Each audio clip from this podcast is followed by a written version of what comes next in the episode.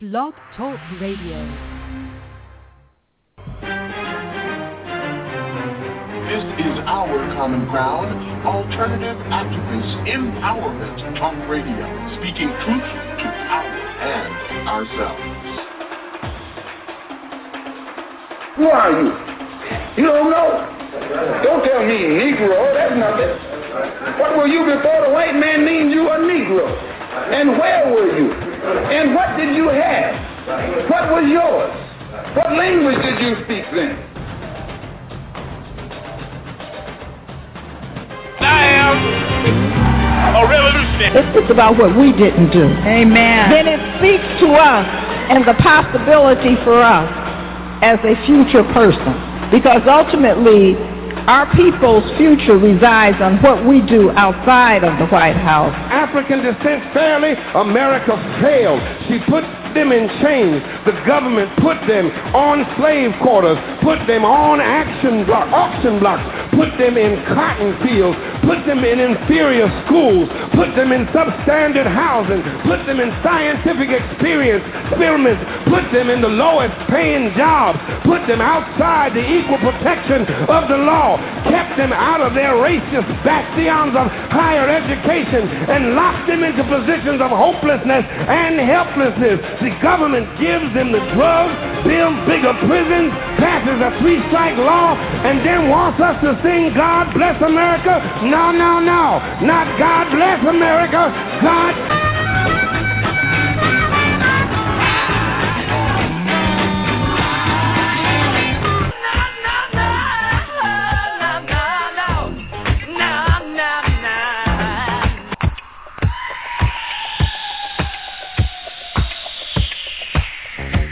Our Common Ground with Janice Graham. Our common ground, speaking truth to power and ourselves.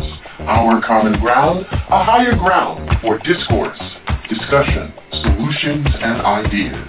I'm Janice Graham, and I'll be listening for you.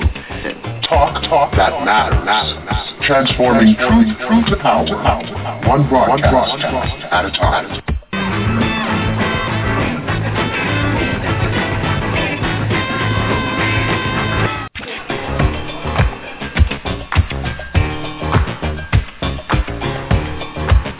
And now to Our Common Ground with Janice Graham. And good evening, and thank you so very much for joining us here this Saturday night on Our Common Ground, transforming truth to power, one broadcast at a time. And many of you were expecting that we were going to be uh, doing our Black History Intelligence Challenge, the annual Our Common Ground Black History Games tonight, and we have uh, put them aside because this evening, after four days of deliberation, the jury in the trial of Michael Dunn, a Florida man who shot Jordan Davis, a teenager, to death in a parking lot during because he was disturbed by loud music and said it could not agree, this jury, on whether Mr. Dunn had acted in self-defense or was guilty of murder. The jurors did find Mr. Gunn, Mr. Dunn guilty of three counts of attempted murder for getting out of his car and firing several times at a Durango sports utility vehicle in which Jordan Davis, age 17, was killed, but three others who are also teenagers were not struck. Mr. Dunn continued to fire at the car even as it pulled away. For that crime, Mr. Dunn could be sentenced to more than 70 years in prison. The judge declared a mistrial on the count of first-degree murder. The jury failed to reach agreement on lesser charges that are automatically included in jury instructions under Florida statute. Those were second and third degree murder and manslaughter. Prosecutors will be free to move ahead with the new trial on the murder charge. And we are going to be joined by Dr. Tommy Curry. He is a graduate of the Southern Illinois University at Carbondale, where he received his PhD in philosophy in, nine, in 2008. And he has been with us previously and talking about many subjects having to do with our pain born out of struggle. His research interests include critical race theory and Africana philosophy, anti-colonial economic thought and colonial sexuality studies, social political philosophy, uh, specifically civil rights jurisprudence, and biomedical ethics of investigational treatments and the ethics of pain and suffering. And we are so glad that he will be joining us in, in this discussion, and we're so glad that you are as well. If you are listening on a smart device and you would like to join our chatters in our chat room, you can come to this URL, www.blogtalkradio.com backslash OCG. And we do want to, to let our listeners know that we will get back to our Black History Games, and um, we'll let you know later on in the broadcast when that might be. But for now, I want, before we begin this discussion, to have you understand that there is a blizzard running through the skies of Boston tonight, but there is a storm running through my soul. We are here one more time because a jury decided to pass on forgiveness to a white man who murdered in cold blood a black boy. This is murder. And this is also a continuing pattern of forgiveness of law enforcement officers, stray drunk men at gas stations on the street who don't like what he perceives as thugs or their music. There was plenty of physical evidence in this case. And here we are, once again, with an Angela Corey of the state attorney, uh, state attorney uh, general of Florida, who's calling for a retrial, and they are going to go ahead and file a new trial for first-degree murder. My question is, why the hell didn't you push a first-degree murder in this trial? Um, so w- what are we facing here? First of all, Dunn is facing uh, essentially a lifetime in prison. And you might be out there saying, well, Janice, why the hell can't you be satisfied with that? He's going to be in, in prison in life. See, I think if they need to take him back to the gas station, take him out back, and shoot his ass. But that's why they don't make me in charge.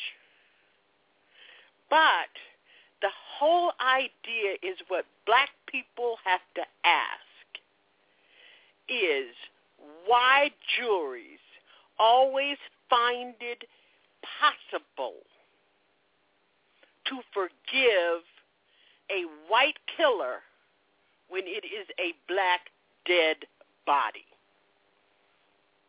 Now you you don't have to travel back very long either intellectually or emotionally to revisit the George Zimmerman verdict, where he got off scot-free.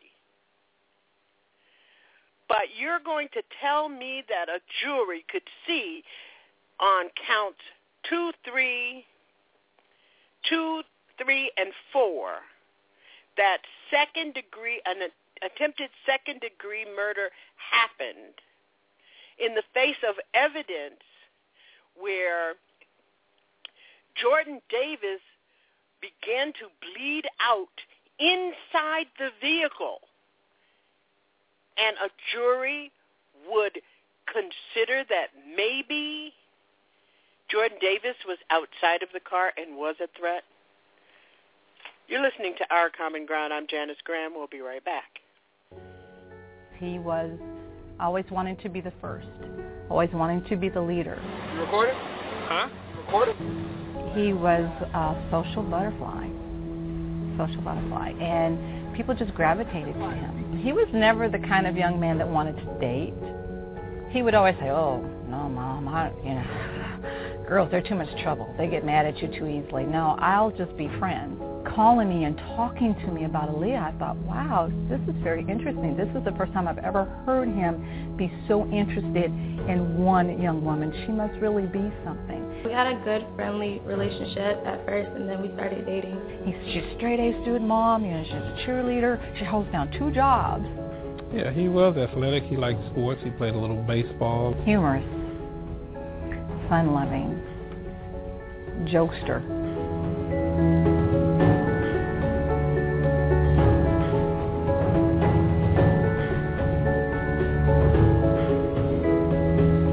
This was actually the night before he was murdered in his bedroom in Jacksonville with his friend Leland. This is the very last picture we have of him.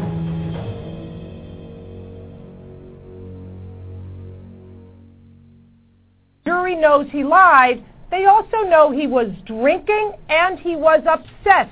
And guess what happens? Even though it's not a defense under Florida law, voluntary intoxication is not a defense mental state because he's upset is not a defense. Juries give out discounts from premeditation first degree to second degree if they think to themselves, the guy was drinking and he was scared. He didn't act rationally. That's why I think this case has always been a clear guilty of murder, but not premeditation. Uh, you've got first degree murder of Jordan Davis. There are lesser included. Uh, there could be second degree. There could be manslaughter. So, and then the other three are attempted murder. Those involve the teenagers who escaped, uh, drove away. And the first two, first degree is the first one, then second degree is a lesser option. Manslaughter is a lesser option. So, uh, Brian Claypool, if they wanted to go for a lesser option, they would have just gone for, they just go for a lesser option. They wouldn't say they can't reach a decision. Yeah. Yeah, Jane, I think you're right. And I think there's a big problem for the prosecution here. Because think about it. They're, they're looking at the first degree murder charge first. There are two main facts they have to determine on first degree murder. One is was there pre- premeditation? The second one is was Dunn reasonably justified in using deadly force, i.e. self-defense. I think if, they, if they're hung up on the second one, which is self-defense, which I think they could be. You're listening to Our Common Ground with Janice Graham.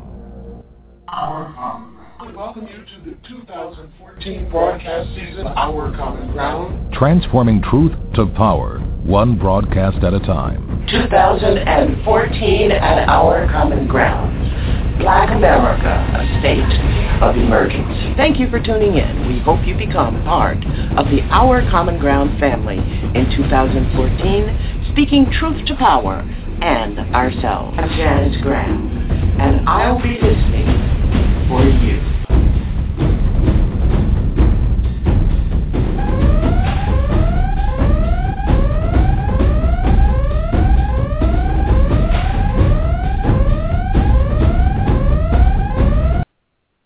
And thank you for joining us, Dr. Tommy J. Curry, one more time at Our Common Ground. I know I'm I'm sounding kind of like what's that lady's name, Nancy Grace tonight.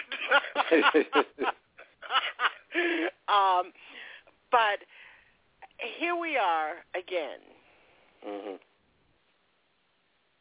We have a dead boy where the American justice system, which we, we have not attended to, which is why I think it's one part of our state of emergency.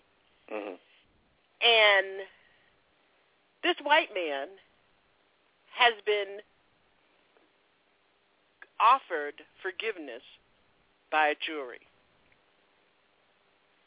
Now, tonight, as this news broke, this is what you wrote. And it's so important. So listen up, folks. This is what you wrote on your Facebook page. which didn't help my situation very much, by the way. Well, I apologize about that. You wrote, This is what pisses me off. This black boy is dead. He was killed by a white vigilante in broad daylight. And black men are made to be silent. We can't protest. We can't write about them. We are told not to mourn them. And if we do, we are violent. We are irrational. Hell, if I write an article about these lost black male lives, I am privileging, quote, black men.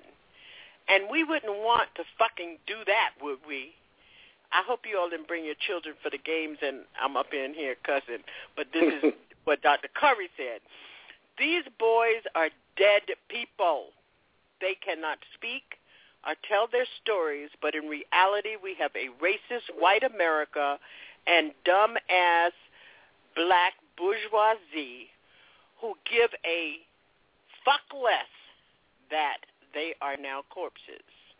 Now we will watch and wait for the next Salon.com article, our blog, our commentary of someone else, meaning someone other than a black man or boy, telling us what this means. Dr. Curry, what does Yes, this mean? Well, I think it means a few things. Um, you know, when we when we saw the murder of Oscar Grant uh, broadcast on YouTube, uh, when we see, uh, you know, now this this case with Jordan Davis, and we're still kind of mourning um, the reality of Trayvon Martin. Uh, I think that I think that it shows us that black men don't really have any kind of political or intellectual recourse to what happens to us. And you know, as you know, I've been writing about this for a while, and and what we see is that we have a culture that actively resists, at least an academic and political culture that actively resists acknowledging the vulnerability of black men, uh, either because white people construct them as thugs and dangerous, or you know even black people among us think they're men and hence they don't have feelings or fears. So we don't get any kind of real discussion about how systematic violence, how programmatic violence against young black men and boys breeds a certain type of fear and paranoia that's based in reality that white people can kill us and that our lives have have absolutely no worth or stake to anyone else in, in, in society. And this is an issue of being powerlessness, right? We don't have power. So it's not a situation where black men are killed and then the justice system comes to the aid and says we'll protect the life of an individual. What we see in the Dunn case, just like we saw in the Martin case, and just like we saw in the in a Ferrell case, is that white people's fears, their phantasm, their irrational fantasies about the danger of black men matter more than the concrete lies before them. So what we have is conversations that constantly talk about living in democracy, being good citizens, or as you know when I criticize Obama, go back to the workhouse and be businessmen with no kind of analysis or conceptualization of what it means to say you should be a citizen in a world where people can kill you and nothing will happen, where it means to be a citizen in a world where you don't have any 14th Amendment protections, where there is no due process. And you think about the black communities that are losing these young men and boys, that are, that are seeing, think about his mother.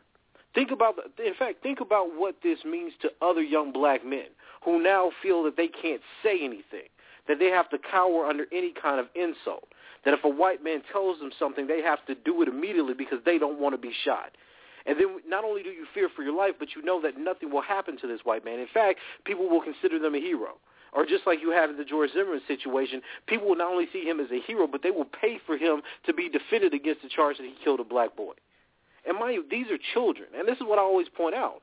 Regardless of what people say, these are children. That it's become legal for white men to go out on the street and kill children. And not mm-hmm. only do we not have any political recourse to it, and this is the failure of the justice system, but this is also the failure of black people. We don't. Not only do we not have recourse to it, but we're told that we can't do anything about it. it, it and, it's, it's a ridiculous and, situation. And, and one of our parenting models is to teach our children to cower to it. Exactly. It it it socializes fear. It socializes fear into our people. Right? And and, and see, and this is what upsets me that when we have these, you know, academic discussions that are constantly making a way, you know, I'm always criticizing the blogosphere and Salon and Twitter or Black Twitter. When we have these conversations, people use it as a political talking point to make them sound smart. But it does not resonate with them that in doing that you are valorizing the death of a black person, usually a young black male, so that the people that look like him don't that, that don't have access to Twitter and these fancy degrees have to live their lives in fear. It mm-hmm. creates a population of young black people that have mm-hmm. to do exactly what society tells them to do, or it's telling them that the price of you not obeying is, is your life. Now, mm-hmm. what kind of message is that sending in a world where we pretend, where it's academics and blogosphere people pretend that we actually have freedom of speech, that we actually have equal rights, and that we're claiming that we're fighting for democracy? It's a complete illusion. Rather, it's delusional.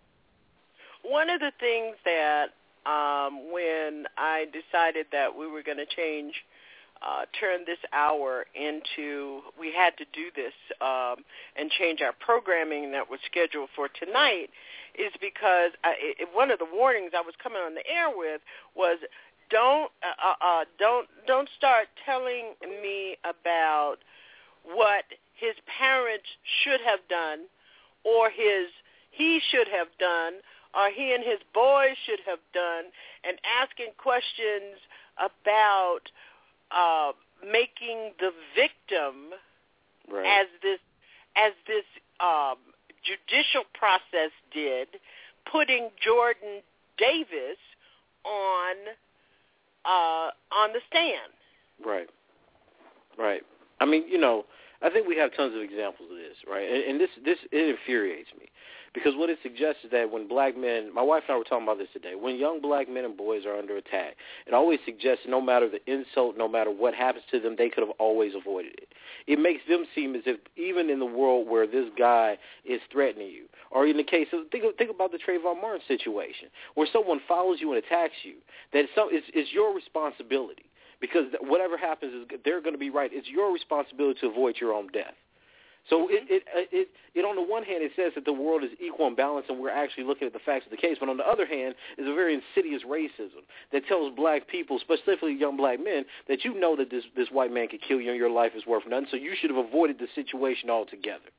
Right? Mm-hmm. But then, mm-hmm. but what rational person does that? When they're attacked, they strike back. When they're fearful, they run right? Mm-hmm. All these are normal human reactions. But when we talk about this in relationship to a conflict or to murder or to an interracial conflict between a, a black man and a white man, then suddenly the black man has to, the black boy has to cower away. He has to do something that most human beings, most rational human beings don't do. And when he doesn't act in that way, when he doesn't act as an inferior, he's then blamed for his own death. It's completely ridiculous. But we keep recycling these conversations. Well, the, you know, but one of the ways that I want to to break the recycling of the conversation is to take it to another dimension into another dimension. We have parents who send their children to school and they are schools where the environment is simply hostile to black boys. Mm-hmm.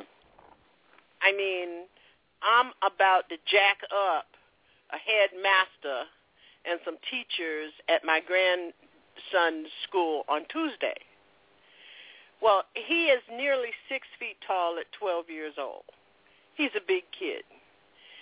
Most of his teachers are now looking at his shoulders when they talk to him. Mm-hmm. They are young teachers. They do not understand and they are fearful of him.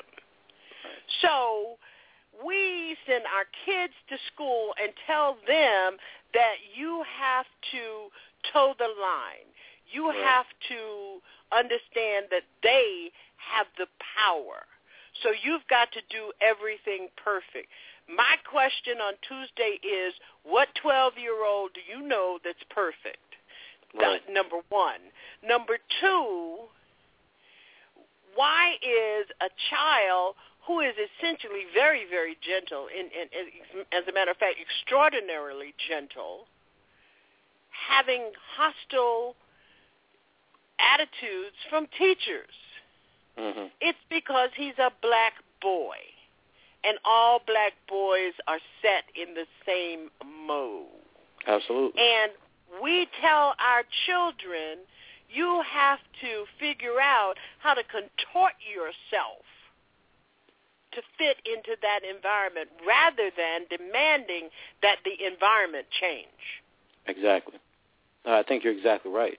I mean, I think we see this through all specters of society, where black men, because they're stereotyped and because they're viciously constructed and construed as being violent criminals, that in any interaction these these young men have, these children have, white people bring that phantasm up and put it on them.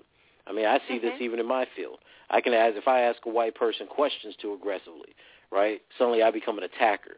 People call me ferocious, a creature, right? These are the types of racist sentiments that that that affect black men specifically. But there's never any discussion of it. There's never any study of it. There's certainly no policy to address it. The way that mm-hmm. we frame every conversation about black men is either that they're pathological criminals, and we have other black people in, in, in the black community that do this as well. We frame them as super predators, as Elaine Brown would say. We, we, we frame them as being violent and irrational. Then on the other hand, there's another story where somehow they become disengaged, privileged economic elites that are constantly doing damage not only to themselves but align themselves with white people. And none, neither of these two conversations really capture the reality of what young black men go through. Because these black men who don't have access to any of these elite academic institutions where they have this male privilege conversation and these black men who are no, no longer not actually men yet that don't really have any kind of uh, alternative right, to the communities they're birthed in, do, those two stories don't capture the men that are stuck in black communities, that are victims of violence that are victims of white vigilantism, right, that are victims of poverty. It assumes that these men, because they're somehow men, are either biologically trained to be animals and beasts that are irrational and dangerous, or they're somehow disengaged from the black community just trying to take advantage of everyone. And the erasure of the reality of black men and boys, the erasure of uneducated poor people who are, you know, constantly brutalized by state power, police, you know, disease, health, all kind of these, all these tragedies don't fall on anybody's radar because it's not profitable it's much better for us to leave, or for the United States to leave something like stand your ground or the ability of white people to kill young black boys and make it look like it's a public service because it fits into the way that the government legitimates itself. We can constantly say these black boys are criminal. It's good that we shot a black boy. Yeah, you've taken one of these criminals off the streets. And then when we get to the people who are supposed to care about these boys, who are supposed to care about these children and our own people in the academy, they don't study them because it's not popular. You're not rewarded. You don't get conversations with your oppressor and these white women and white men talking about how racist white people are because they're legitimating the killing of black boys and these and these children. It's just not how the system's set up. So then we have a situation like this happen, and as I said before with Trayvon Martin, we have absolutely no conceptual tools to talk about it besides racism. We don't want to talk about the specific vulnerabilities of these young black men. We don't want to talk about how people ignore them, how the legal justice system is allowing, is legalizing the murder and, and conscious, almost conscious genocide of young black men by private citizens. This wasn't even, this wasn't even a cop. He couldn't hide behind the state. But now white citizens are being given the right to kill black boys purely off the basis of their own fear and the belief that the rest of white society shares that fear with them. And there is no conversation about that. You'll see a blog every now and then that black men are, are, are considered criminals. You'll see Melissa Harris Perry come out and say, I'm glad I didn't have a son, but there is no systematic study or policy recommendation to deal with the issue that white people can kill these children and nobody does, says or does anything. And then the black community acts like they're scared. Because the same thing that happened with Trayvon, when people start marching, you had all the police become militarized, ready for a race riot. So not only does it constrain how black people can react, how other black men can feel and mourn these types of situations, but it also militarizes the police to check and make sure that it maintains peace and order, or really repression in the black community when they react against these types of tragedies. We, if we don't wake up to see the systematic reinforcement of power in these communities and around these types of situations, then we're just going to keep letting it happen because we're we're so resistant. I can tell you, especially in the academy, we're so resistant to making an argument for why black men are vulnerable. Because it's not the bourgeois thing. It's not the it's not the appropriate intersectional thing. So we deal with their deaths and erase them, and the whole time we want to talk about all kind of other intersections, be it sexual orientation, be it class, be it gender, etc. When the reality is materially, black boys and black men are dying or being incarcerated. No one cares. No one cares. Well, you know, it's it's a matter of I I uh, uh, when I got the call, I get telephone alerts. Uh, when I got the call before, um, I, I guess um, um, when the verdict was coming in, the first thing that came to my mind was the system cannot fail those it was never built to protect. Exactly. And one of the things that we have not come to understand is that it is not so much about these individual cases, mm-hmm. but the systemic murdering. Absolutely. of our children. Absolutely. Is systemic, and it starts with inside the judici- in, inside the judiciary. And one of the things that I captured between uh, a comparative between the Zimmerman trial and the Dunn trial was that all of the black witnesses were minimized and Mm-hmm. to to a certain degree they were simply their testimony was simply dismissed Absolutely. in any of the considerations that might have happened on this first degree Mhm. uh, charge, first degree no, you're absolutely charge. right. You're absolutely right. The other is that Angela Corey and her team did not take the first degree murder charge seriously because in the proceedings and in presenting their case they did not press it. hmm No, I agree with you. I mean, I think you know I'm one of those people that think that the state, uh, in fact, blew the Trayvon Martin trial on purpose, just to di- just to diffuse uh, black protests, so that you can say now we gave you a free trial or a fair trial. It didn't work out your way, but you have no reason to uh, to to revolt or protest. I, I think that people do have to understand the geographical uh, uh, locations uh, of the Zimmerman trial and this trial. One was in Sanford, Florida, and the other is in Jacksonville, Florida, and you're Mhm. talking about a matter of 200 miles. Right. So I am sure that this jury had in its mind, I am not going through the bullshit that uh, the Zimmerman jurors went through, Went through, right. on this, which is Mhm. why they evaded the press coming out of the trial tonight. Right. But but but one of the things that we you know we say we have to change the we have to change how we press for justice. But we're not willing to really take on the justice system. no, not at all. We depend on it. We're we're not willing to under we're not willing to somehow under uh, embrace that we have to strategically take on the justice system, the probation system. I mean, we've got to take on all of those to get to the systemic um almost natural. I mean, this man just naturally shot Yeah. A this 17 boy. And tomorrow, by the way, would have been his 17th birthday. hmm Tomorrow. Mean, Um, No, I, just, I think you're. I, I think you're absolutely right. I mean, we've talked about this before, but the reality is, is that people are too busy fighting about who should be in the spotlight, who should get the attention, in terms of you know who's in the news and which black people we should uh, focus on. That this just becomes a spectacle. I mean, people don't really consider themselves as fighting against the system. They they see themselves as fighting to get recognition next to the other black person. Everybody's trying to make commentary so they could be Melissa Harris Perry, not so they can stop black people and black boys from getting shot in the streets. And this is a problem. This is a problem not only of the failure of the black academic class, but it's a failure on the, top, on the part of black activists and black politicians.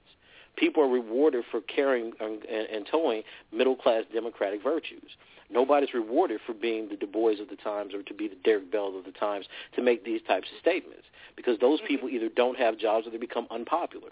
So then when you have people trying to organize around the fact that the justice system, that America is still fundamentally unjust, it's only lip service because those people are only saying that to sound radical.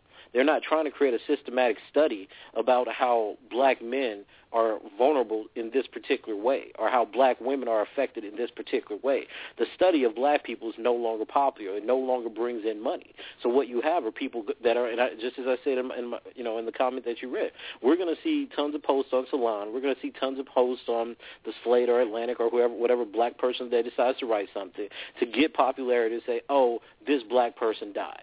But when when will there be an actual charge some someone who writes a piece that says we need to come together on X. Let's organize black lawyers on this issue. Let's organize black academics on this issue. Let's organize black politicians on this issue. That's not going to happen because for that to happen, it means that people have to fundamentally divest themselves of the interest they get from the system.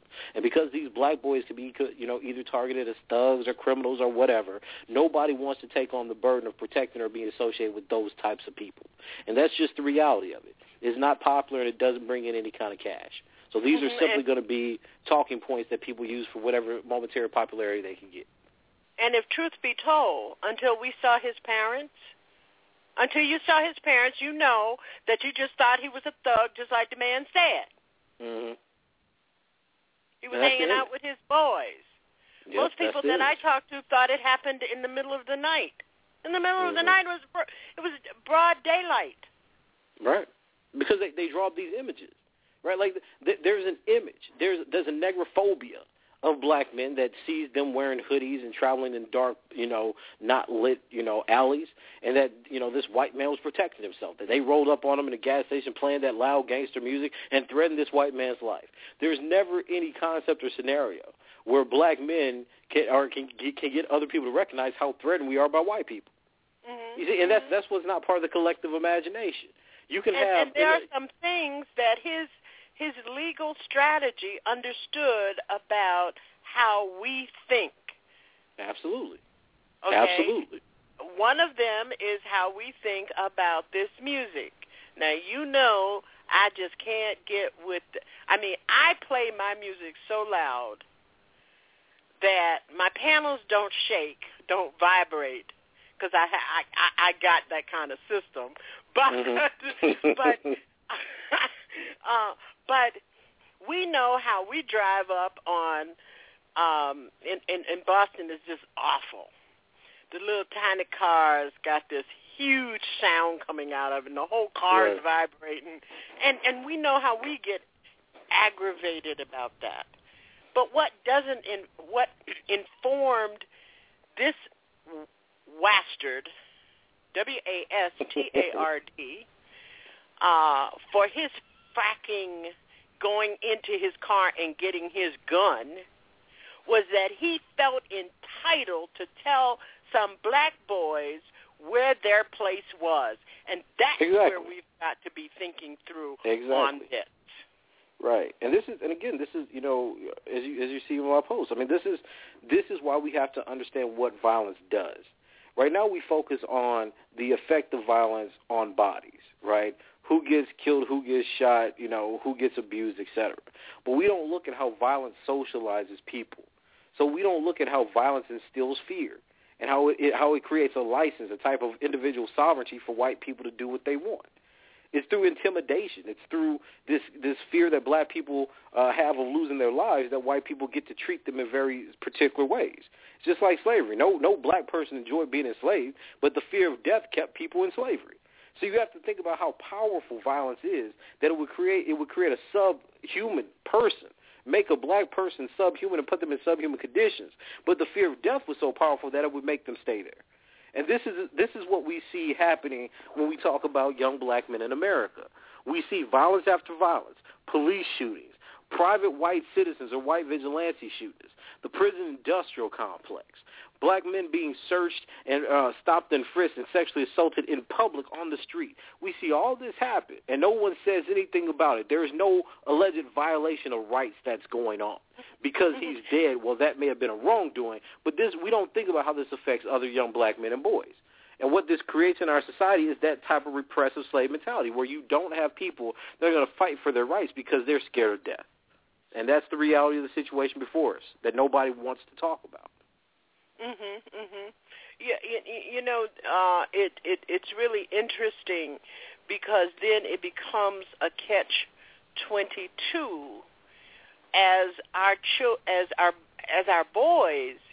You know, one of the things that I've learned, I never had boys in my in my family until my grandson was born, and one of the things that I noticed is how different he is and his responses to certain kinds of things as opposed to how my granddaughter, who is his older sister, approached those same kinds of things.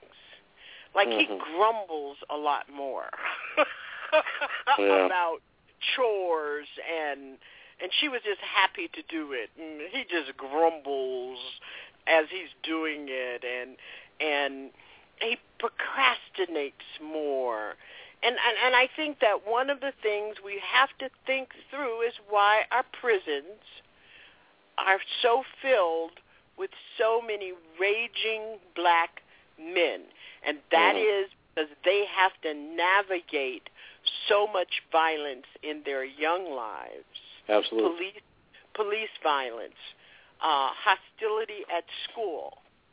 Um, I read something the other day that says that when boys don't do well at school, it really up, about, it dis, unbalances them much more than girls. Mhm.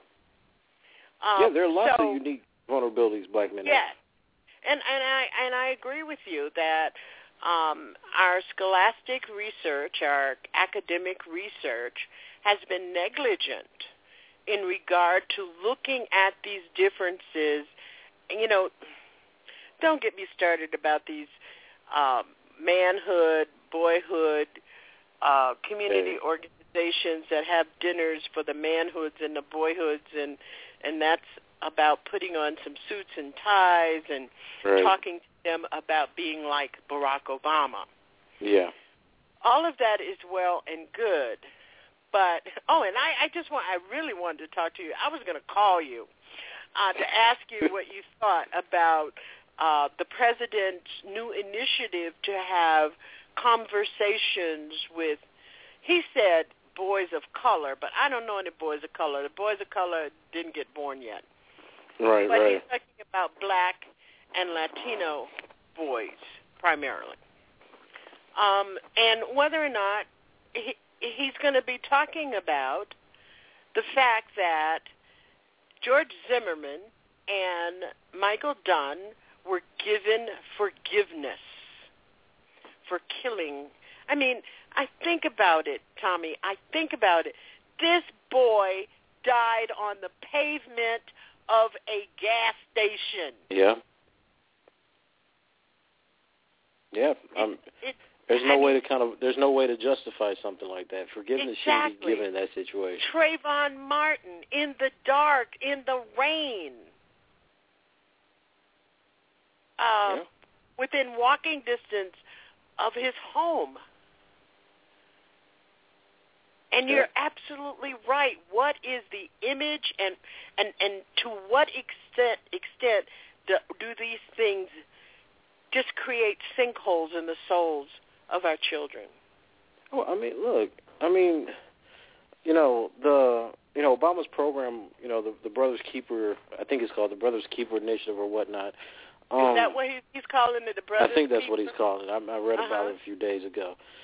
I mean, look, this is I'm I'm happy to see that somebody's doing something, um, but I mean, I think it's a little too little, too late, because while it may create reform, and, and I have to be honest with you, because I'm tired of seeing Yeah. black men die, right? Yeah. And, and I'll give you a good example of this. Let me let me give you a really good example about this. Um, there was a recent publication by Paul Butler called uh, Black Male Exceptionalism, where he actually argued that black men should not get these types of programs because he thought it was patriarchal, right? And he said that one of the problems with creating programs to help young black men who are disproportionately affected by these things is that they're still men in this society. So it perpetuates patriarchy. So they have to make sure that any program that black men have has they has to have a sister program to equally help black women, right? To make sure that it doesn't come off as sexist.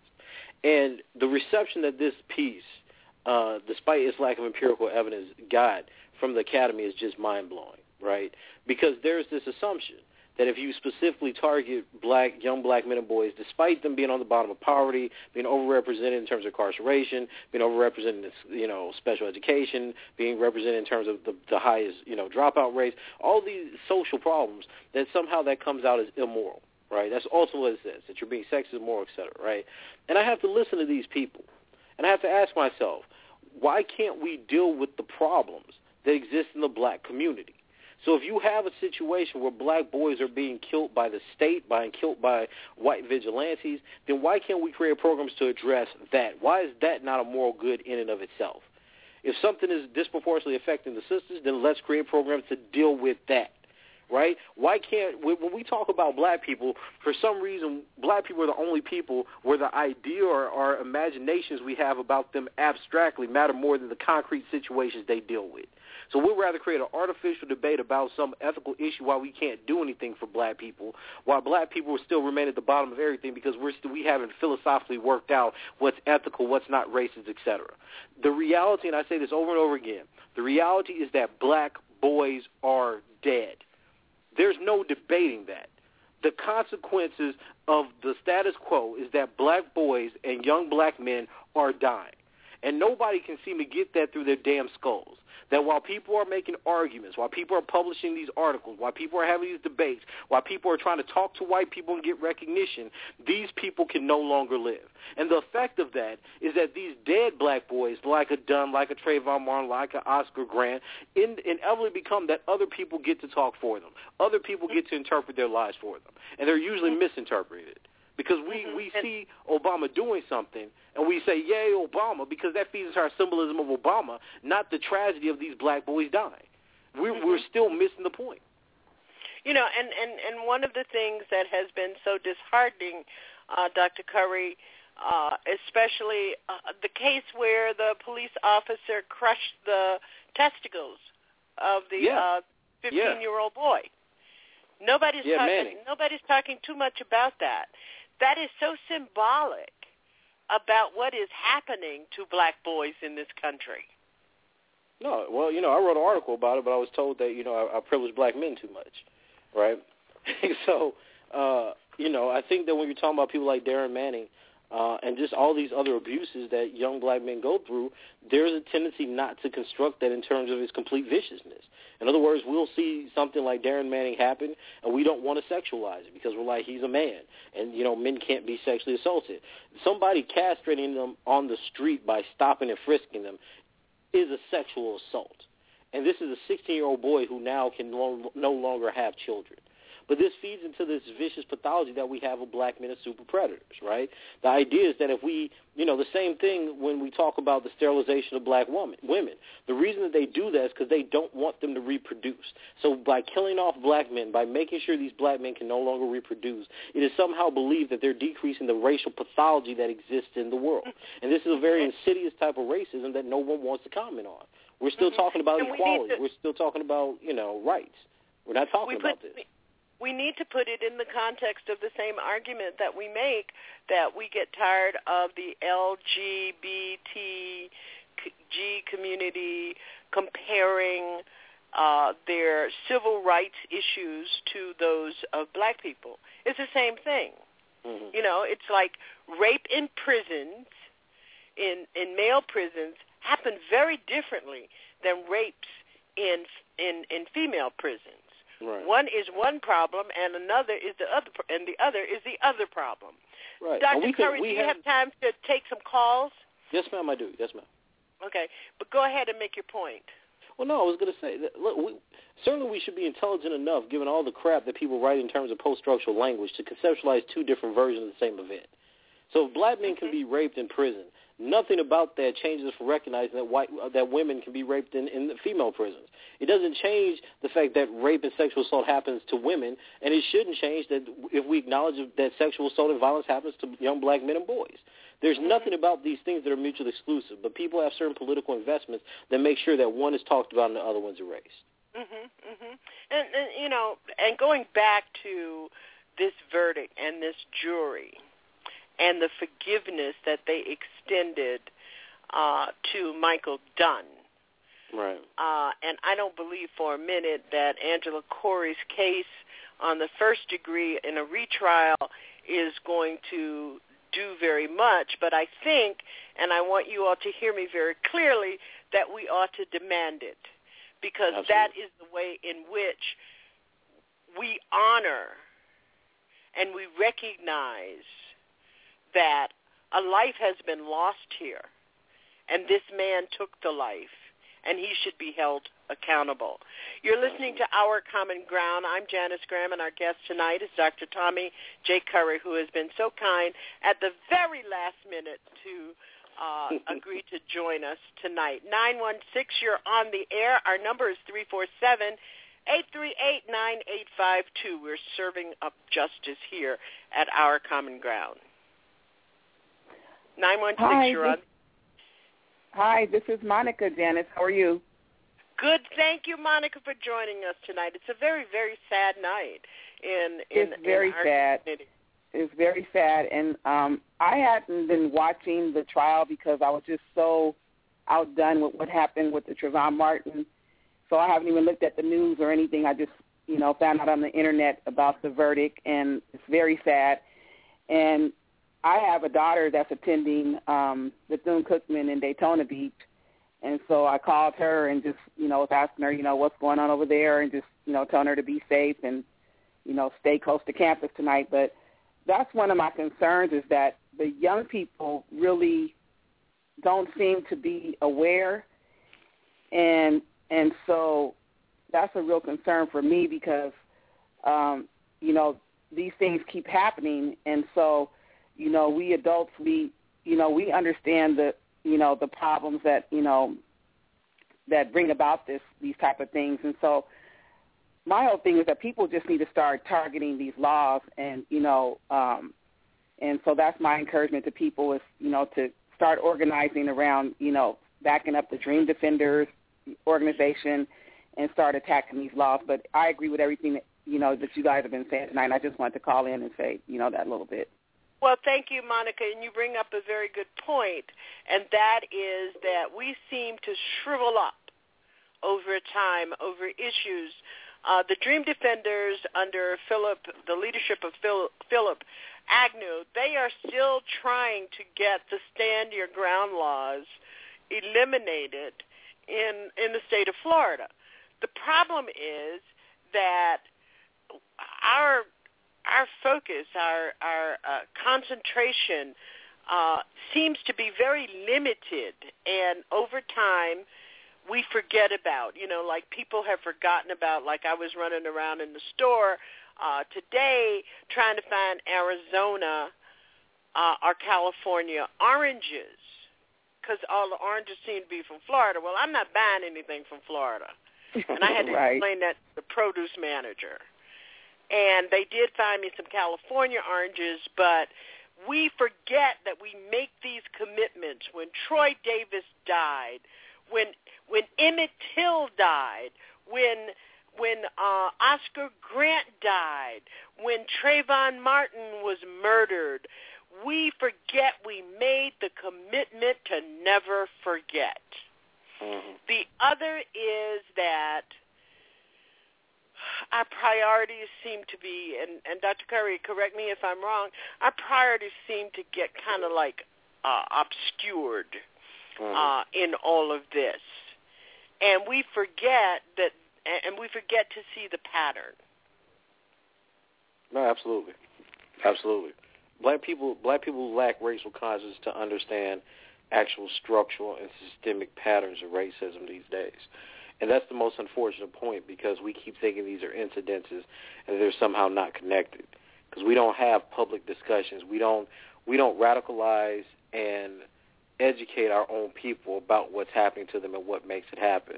So, like I said, this is why this is going to be just like Mandela dying or Biko's birthday. There's our, you know, our Stuart Hall. This is going to be a Facebook moment where people are upset for about a week, and then we'll go on to our normal uh, business until this happens again. And the same Mhm. time that this is happening, we're going to lose hundreds of black boys, hundreds of black children, black girls and black women are going to be made vulnerable and abused because we don't understand what violence against black people, what anti-blackness actually means. Yeah. And you know the thing is, I'm glad you uh, mentioned Stuart Hall, and I will talk about that in the second hour. Um, we lost one of the most important cultural theorists uh, in our lifetime um, on uh, February 10th. Um, he was a sociologist who lived and worked in the United Kingdom, but we'll talk about that in the second hour. But Monica, one of the things is, you know, I keep asking on this broadcast every week. Um, what is our end game? Are we still Yeah. going to? Are, are we still going to? You know, the thing is that we tolerate. We tolerate. We we will tolerate the stand your ground laws, which, by the way, we have to keep in mind, and nobody can correct me on this, that there are so many Jordan Davises where it never goes to trial, it never mm-hmm. goes to the grand Exactly. jury. There is never a charge. Right. And that's Spirit House. Project in Atlanta is ch- starting to track black bodies to lynching, continuing lynchings in the South.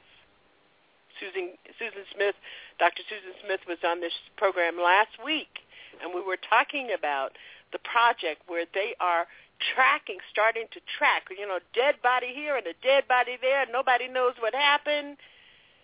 And essentially what's happening is white supremacists are acting individually and collectively and with a plan. I mean, when you see there were four um, white supremacists of, uh, arrested in Florida about a week ago, and you look at the geography where they lived, somebody needs to be tracking how many black bodies they found in that geographical area. Mm-hmm. That nobody knows what happened. The young man that was rolled up in the in the wrestling um, mat. Yeah. Uh, Johnson, yeah. yes. Um, we we're not staying on that. Oh, well, again, But we, we don't we see could- this connected. Exactly. We don't see this connected. We we don't see we don't we don't still understand that white people have a very real racial aversion to black people, and we don't understand mm-hmm. that that comes out in terms of the violence and death of black folk. We just think mm-hmm. again, and this is kind of the miseducation of our own people, is that we fundamentally believe that this is just our disagreements about whether or not black people should get affirmative action, or whether or not black people should be hired, or if black people should get you know reparations.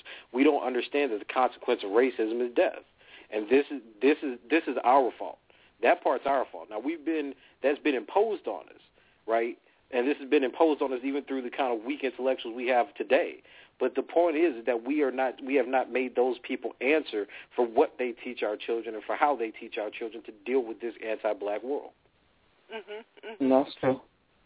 And the, The other the thing- other, the, the the other thing I do want to mention is don't remember, uh, don't forget that during the um, one period in this country, the government's whole objective was suppression of black anger. Exactly. Go ahead, Monica. I'm sorry I interrupted you. Oh, that's okay. The other thing I was going to just say is that so many of us are influenced by the images that we get on the media of our um, black males. Like when there's an incident in your community and they blast a picture and they put the worst picture of the person on the TV screen, and so it just further projects that fear of our young black men as well. And so that that makes it difficult for people to drum up sympathy when some of these things happen. Just like you said, those that incident with um, Jordan happened in, in the daylight, you know, um, not in the dark of night. You know, when you think something like that would happen. So, you know, it's just like blatant. You know, these people, these young men, they're not worth anything that you can just go out and shoot them in the daylight now. You don't even have to hide behind the, you know, the dark of the night. And then You're- the other thing, can you hear me? Yes. Go ahead. Okay. And then the other thing, um, you know, uh, another good point is that people, you know, we can't keep complaining about these verdicts if we don't register to vote to be a part of the jury pool. You well, know, and um, we also can't get on juries and sit there and and become a Pillsbury dough uh, Mm-hmm. box that that that's me- that melts. exactly. There were blacks on this jury. hmm There were two blacks on this Well, jury. that's a shame. but the, a shame. But, but then there's another piece. See, all of this, Monica and and and Dr. Curry, it has to be connected. Our community is not preparing us to be one informed voters, and two, not informing us to take on our civic responsibilities properly. If I was the president of the Black Nation, uh, I would have jury schools outside of the system. You could come to the local church and learn how to think through. I mean, we got enough lawyers in our community to do this Yeah. and have a civic academy. When I was a young black panther in the 1960s, we had street academies Mhm. where we went to where the kids were to teach them how to interact with the police department, how to interact at their schools, how to figure out working out family problems that caused them to be homelessness. And yes, there was homelessness in 1960. Of course it was, right. So we got to grab this bull by the horn and stop worrying about people like Chris Christie. They get rid of Chris Christie, they're going to find another corrupt politician. Take place. Exactly. Okay? When the President Obama leaves, the same agenda, the same imperialist, elitist agenda will remain in the West Wing. We- Absolutely. We should not be fooling ourselves that we're going to change the system that is designed for us to fail. Right. We've got to create, you know, I was thinking the other day about this whole notion of villages. We've got to go back as my dear sister and I, and she is so much in my thoughts over the last couple of weeks. My dear sister and friend, Dr. Julia Hare, always said that we have got to preserve and build the bridges that bring us across safely. Mm-hmm. Yeah. But that, but that's a different. But you know, Jenna, that's a different era in engagement with your own people. I mean, I think today. I mean, this is. I mean, I- this may sound a little cliche, but today, black folk don't respect the black masses, right? So when, when, you talk about when you're talking about street academies, we were talking about Black Power activists or Black Panther activists educating the masses, they had a different view. They believed that power came from the people themselves, from black people advocating, protesting, and become socially and legally involved. Today, they centralize knowledge. So the people, I mean, think about it. The people that we look to to have and carry the broad opinion of black folk are going to, are employed by white news stations. So when you think about the Huffington Post Live, when you think about MSNBC, you have black intellectuals that give progressive messages, but that's supposed to be the intellectual talking heads of black people. So it's not an attempt to educate the masses I- to get them to understand and think for themselves, but to repeat what these black people, these chosen black folk, have to say. It's a it's a Well- completely different way of viewing black black liberation. Well, I mean, we had uh, the boule. We had to deal with the boule. We had to deal, deal with the bourgeoisie of the civil rights movement.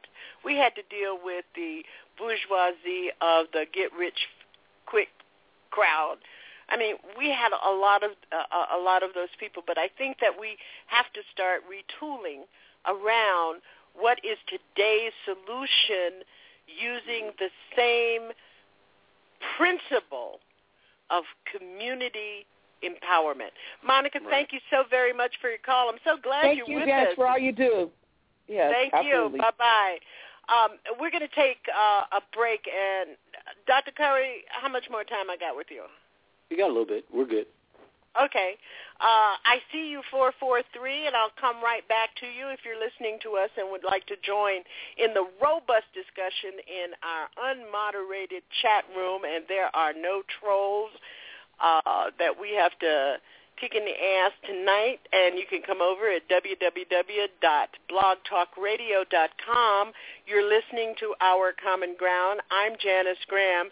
And we're going to just go ahead because I had spent most of the day preparing um, for our Black History um, games.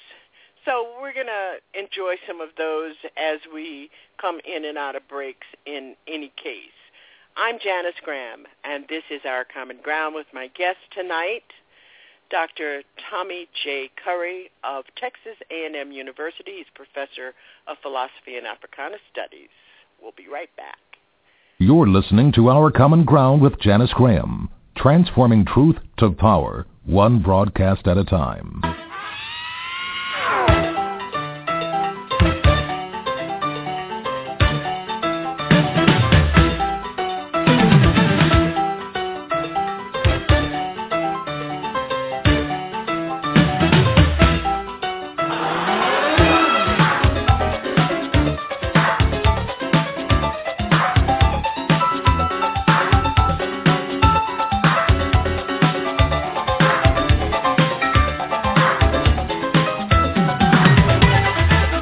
Now back to our common ground. And I'm running into mothers who sit down and complain to their three and four year olds about how bad times are. So I never heard my mother complain. If she did any complaining, she would be complaining to her girlfriend. But you see, some of us have even gotten alienated from our sisters that we don't even have anybody to talk to, so we talk to our children as if they were adults. They can't solve our problems. We were given these children to solve their problems. But what were some of these proverbs that these women mentioned? And these proverbs, we understand, are the daughters of experience.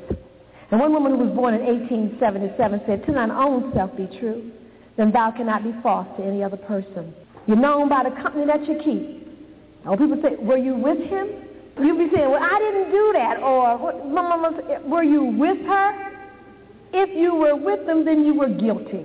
One that I like is that any frog is a fool if he does not praise his own pond. We hope you'll join us on February 22nd as we continue our celebration of Black History Month here at Our Common Ground. Joining us, Dr. LaFrances Rogers Rose. She is a clinical sociologist, professor, community leader, and consultant. She is a Fulbright Fellow to Africa, a past distinguished sociology scholar, and of course, my soror in the Sisterhood of Delta Sigma Theta. Dr. Rodgers-Rose is an editor of The Black Woman, a comprehensive social psychological look on black women, co-editor of Every Black Woman Should Wear a Red Dress and River of Tears. She is also the co-author with her late brother, Dr. James T. Rogers, of Strategies for Resolving Conflicts in Black Male and Female Relationships. Dr. LaFrances Rogers Rose, founder and CEO of the International Black Women's Congress, will be joining us here at Our Common Ground, February 22nd, and I'll be listening for you.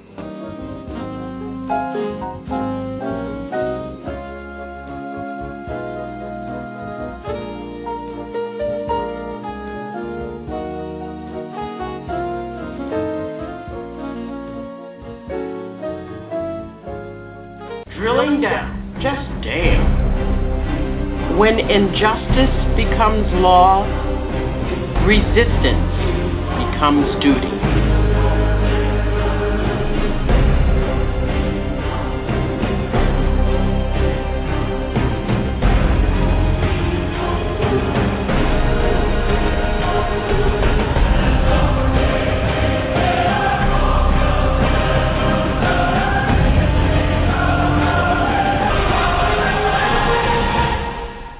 Is Alpha, hosting the best of Pushback Talk Radio. The Alpha Show, only at TruthWorks Network. Fridays, 10 p.m. India Declare, real, raw, and right now. Join India Declare, real, raw, and right now. Fridays and Saturdays. 11 a.m. It's the I Declare Friday and Saturday brunch. If you want your news real and your talk raw, and right now it's Friday and Saturday. India Declare at the I Declare brunch. Real, raw, and right now, India is live. Friday and Saturday morning, 11 a.m. The I Declare Show with India Declare. On Blog Talk Radio. India Declare, real, raw, and right now. In this great future, you can't forget your past. So dry your tears, I say, until my peeps who passed away. Although segregated seating on buses and in stations was outlawed in 1960, many places still would not allow people of different races to sit together. So, a daring group of civil rights workers decided to ride around the United States to test the law. You would think riding a bus together would be easy, but some people did not like the idea of racial equality. Their buses were attacked and burned, they were searched, beaten up, and arrested. Martin Luther King said this about how their brave, nonviolent action was reacted to by some authorities. Never in the history of this nation have so many people been arrested for the cause of freedom and human dignity. But the Freedom Riders persisted. They kept on riding, and their bravery ushered in the next stage of civil rights, which insisted that people follow the law and respect the rights and freedoms of all.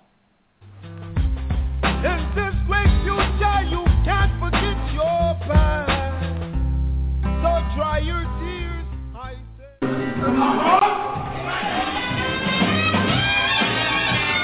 Transforming truth to power, one broadcast at a time. And now back to Janice.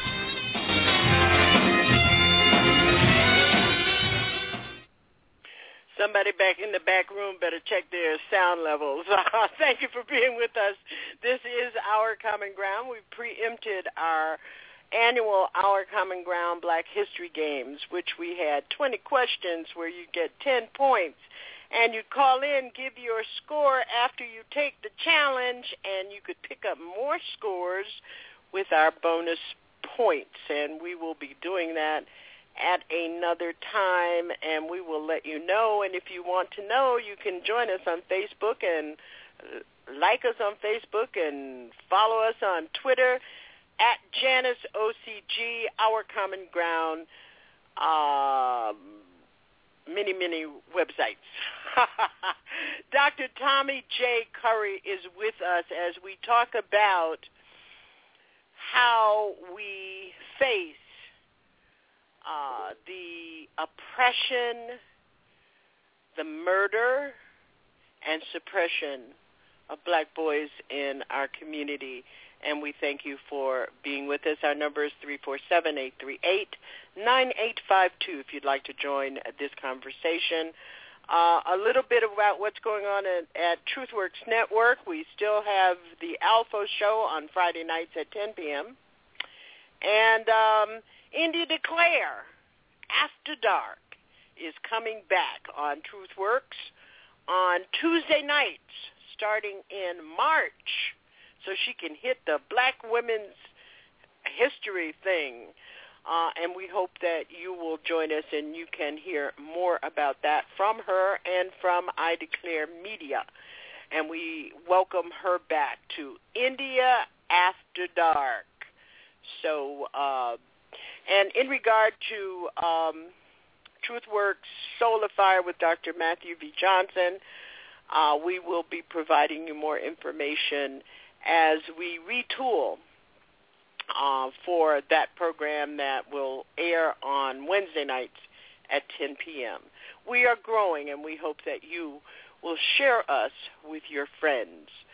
Dr. Curry, one of the things I did want to uh, cover with you is that whether or not you believe that within our own community there is enough balance between uh, or enough definition, enough framing of whether or not we are encouraging black boys to be leaders in our community. I know that we are encouraging them to go to college, get a good job, get a nice wife, have some nice children. Mm-hmm. Um, but are we encouraging them to really be leaders in our community across the spectrum? Yeah, I, I I really don't think that we are. Um, I think for the most part that we we have actually abandoned young black boys. Uh, you know, especially at the university level. Um, you know, we don't we don't encourage their success. Most of the times, we assume they're going to be a failure from the start of the project. Uh, I've I've worked with urban debate leagues back in the day. I've worked with you know uh, at-risk youth, and in all these situations, what I find is that there's a very dangerous neglect uh, to the problems of young black men, where even teachers uh, that I would expect you know care about their students uh, simply don't engage them. I remember once I was doing this. Um, it's not a Head Start program, but it was a similar high school program at Southern Illinois University Carbondale, and they wanted to teach them how to debate. And I remember, you know, talking to them about, you know, these theories of cultural uh, deprivation and inferiority. And one young black one was like, well, it's not that black people have a culture of inferiority; it's young black men. And I took this seriously because you have to think these are 13, 14 year olds. So I think that what we have in our community is this kind of view that black men and black boys are a problem. Now that's not to say that there aren't certain black people, uh, talented young black uh, teenagers, black female teachers, black parents, black men themselves in the community that aren't trying to, you know, remedy this problem. But for the most part, I think that the black community uh, itself buys into some of these racist caricatures. I think a lot of black people are themselves fearful of young black men. We don't look at them as being victims of a racist uh, system. We don't look at them as being victims of poverty. We don't even look at them being victims of violence. And I think that in our own communities, what we do is we kind of suggest, well, this is just the way it is, so let's save the good ones. Or this is just how this group is, let's save the good ones. I mean, I remember seeing an article about whether or not this generation was lost. Right? Was this black generation just lost, and we should just cut our losses? And when I see things like that, it infuriates me because I know what population they're talking about. Right? Because we have we do have a problem with our black men. Our sisters are going through problems as well, but disproportionately right? Black men are falling out of college. Disproportionately, they're being incarcerated. Disproportionately, they're dying in the streets because of homicide and violence. So when I see these types of things, I don't think that we're equipping equipping them to deal with that reality. We tell black boys, as you say, go to college, get a wife, etc. Or, or worse yet, or worse yet, we do the most debasing and insulting thing, which is tell black men to return to the home where they're being politically and economically assassinated on all fronts in America. But Obama has no problem doing things like that, and we and because it comes from Obama, we say yes, this is the message for our black males. When the question becomes, well, what happens when those black males return to homes which are impoverished? What happens when those black males return to homes and communities that are violent? What happens when those black males try to start families but can't find employment? Right? Nobody asks those systematic questions. We just keep letting everything be decided by our morality and what we think rather than an actual concrete study of what black people and black communities actually need. And this mm-hmm. is, you know, so no, I don't, I don't think we're training them to be leaders. I think that we're trying to, you know, make them more religious. I think you got idiots like Steve Harvey who starts off as a comedian, funneling money to make them more, you know, uh, proselytizing to them all day. But I don't think that that actually changes how they conceptualize their world. And I don't think it prepares them to take on jobs like being doctors, lawyers, etc., that are advocating from a race conscious basis of what particularly affects their groups and their communities. Uh huh. Okay. Well, I think you you covered that one. Because what's disappointing. I is, you do know, think that there is a gender disparity in our community when we see dead dead black boys at the gas station on the concrete. And nothing shifts. The whole excuse me, I hope you all have any children out there. The whole fucking world should have shifted. The, uni- right. the universe should have started spinning the opposite way. Right. You're absolutely and that, right. You're absolutely that's, right. that's about Oscar Grant. That's about Trayvon Martin. Mm-hmm. L- let's go to our phones before I get started. 443, I respect you. Thank you for calling. Hi, good evening, Janice. This is Patricia from Baltimore. Good, How you good do- evening, Patricia J. How are you? Fine, fine.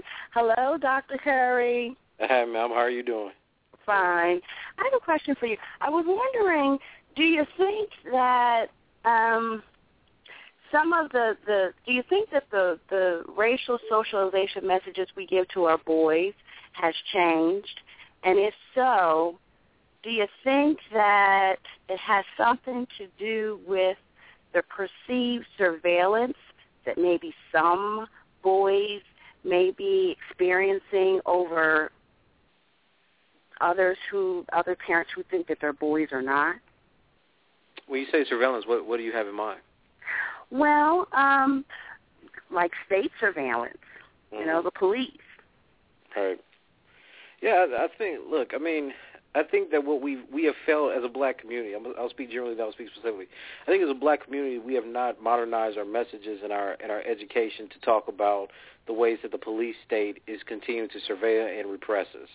So when you get people like Huey P. Newton talking about covert, you know, surveillance, uh, COINTELPRO, in his dissertation on the war against the Panthers, we have not adopted that language. We're still stuck in the 1960s, I have a dream, let's protest type language without understanding how the state, and specifically the police state, has modernized the ways of violence and repression in our communities.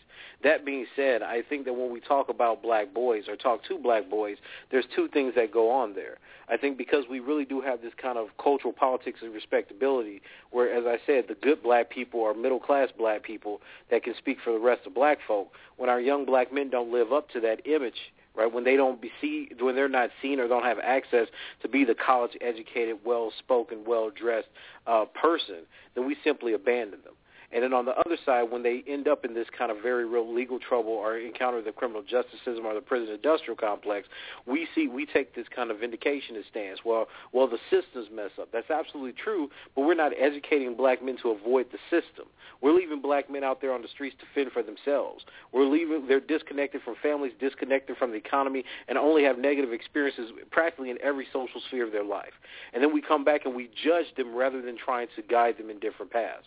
And again, I always say this is a function not only of how our, we're socially buying into the pathology of black men and try to and socialize them either to be problems or to disengage from society, but it's also part in turn, you know, part and parcel of how the academy and the people we should put in charge of teaching our children buy into these same kind of racist caricatures because there's nothing coming out of the university on this.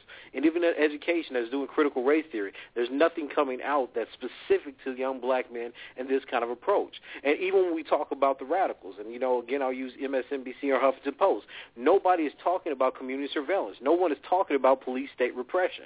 Nobody wants to have that conversation because in the era of Obama, we're supposed to all be on the cheerleading side and say, oh, he's doing stuff for the black community when we've had more militarization of police forces and, and more private surveillance with PRISM and all these drones than anything else. And what populations do we think they're gonna that they're going to impose that kind of informational surveillance on? This is just history. This is just figuring out how these people and how the police want to make money off of black bodies. I mean, we got we have to start putting two and two together, and we're not socializing our boys, specifically our young black men, to encounter this kind of reality.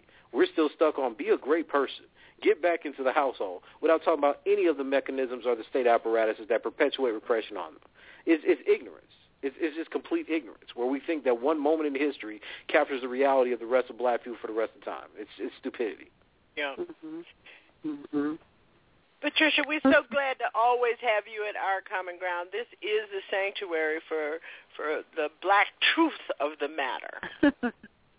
Thank you. Glad to be Appreciate here. the question. Thank you for your call. And we're going to go to 773. You are on the air. I respect you. Thank you for your call. Good evening, Janice, and good evening to your guest, Dr. Curry. Yes, sir. Good evening, Alpha. Good to hear from you. I'm Um, honored. Let me, you know I am. Let me say this. Um, I agree wholeheartedly with uh, the good doctor and yourself, Janice.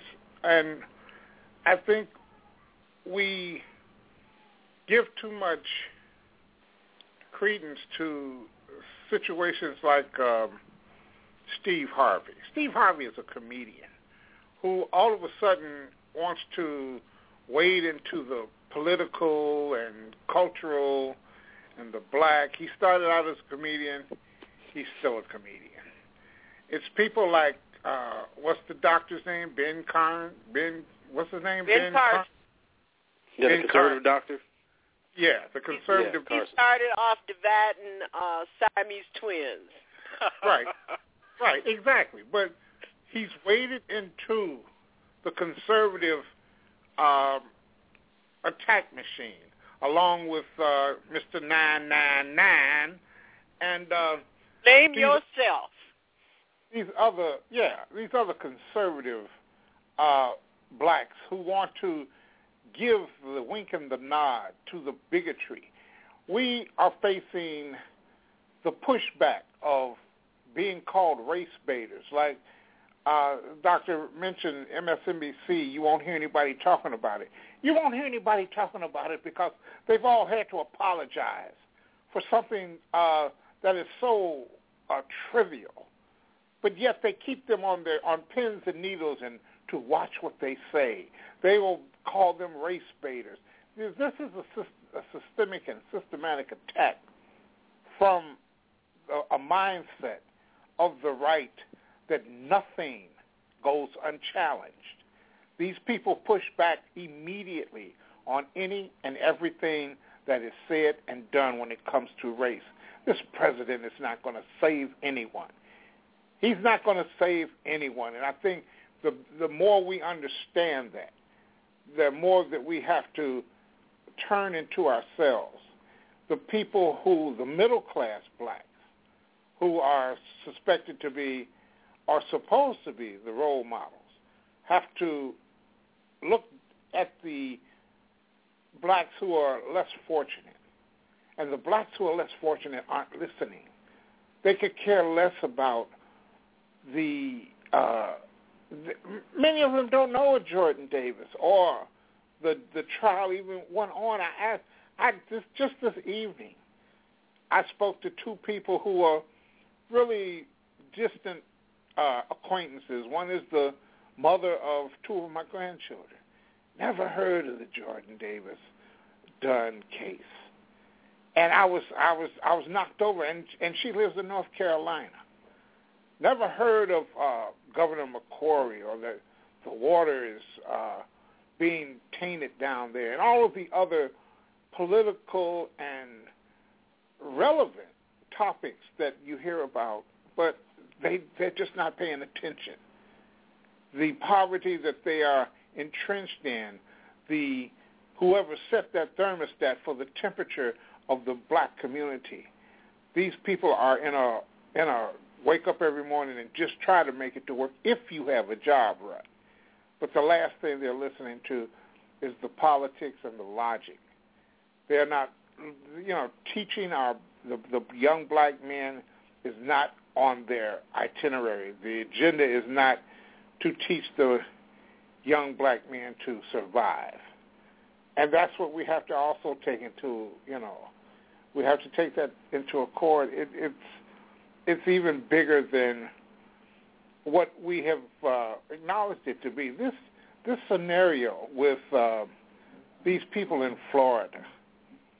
Uh, Janice, you posted a, a thing where a Klansman boasted in Florida about having people in high places in the state, politicians, judges, policemen, you know, and you're absolutely, and it, it was it was spot on.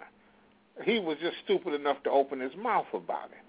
That this this uh, that system down there in Florida with Angela Corey reeks of bigotry. The mistakes that are being constantly made and being pointed out, just blown up by other attorneys who are pundits, and they're simply pointing out the mistakes that are made. Is it but the also, go to this man's neighbor? We, we, we, we're talking about, you talk about the system down there in Florida and the prosecutor's office. When Benjamin Crump was breaking it down, cold-blooded murder of Trayvon Martin. We didn't like him because he didn't talk like us. Well, no, no, no. We didn't like him because what he I did not like him because what he failed to do was put a pin in it. He didn't call it exactly what it was. That was just a case of not just uh, jury nullification for the law.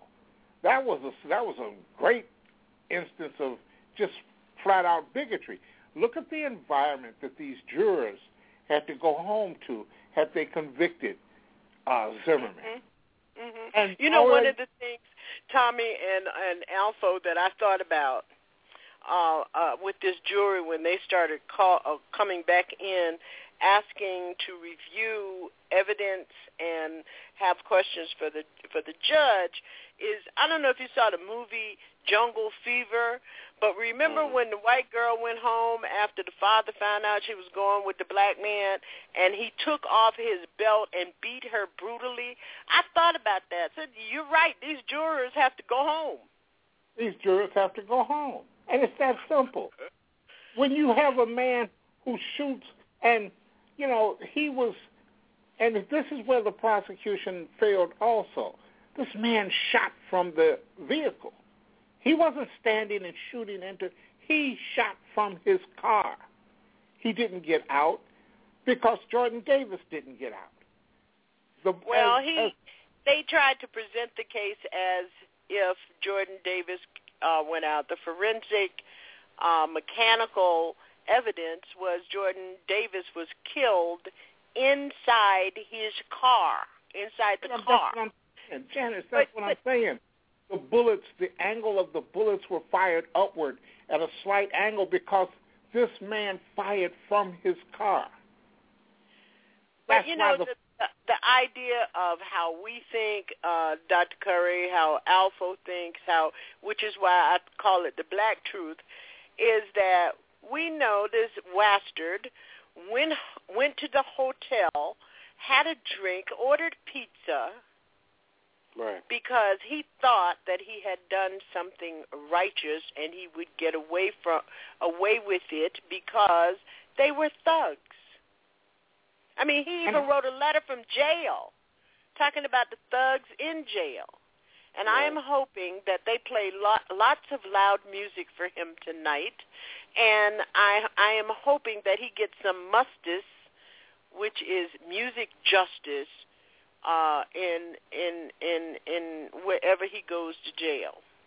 Well, but the question is, Alpha, will will will President Obama talk about the forgiveness of white men in the murdering of black boys in his what did what did you call it, Dr. Curry? The My brother's keeper High- initiative.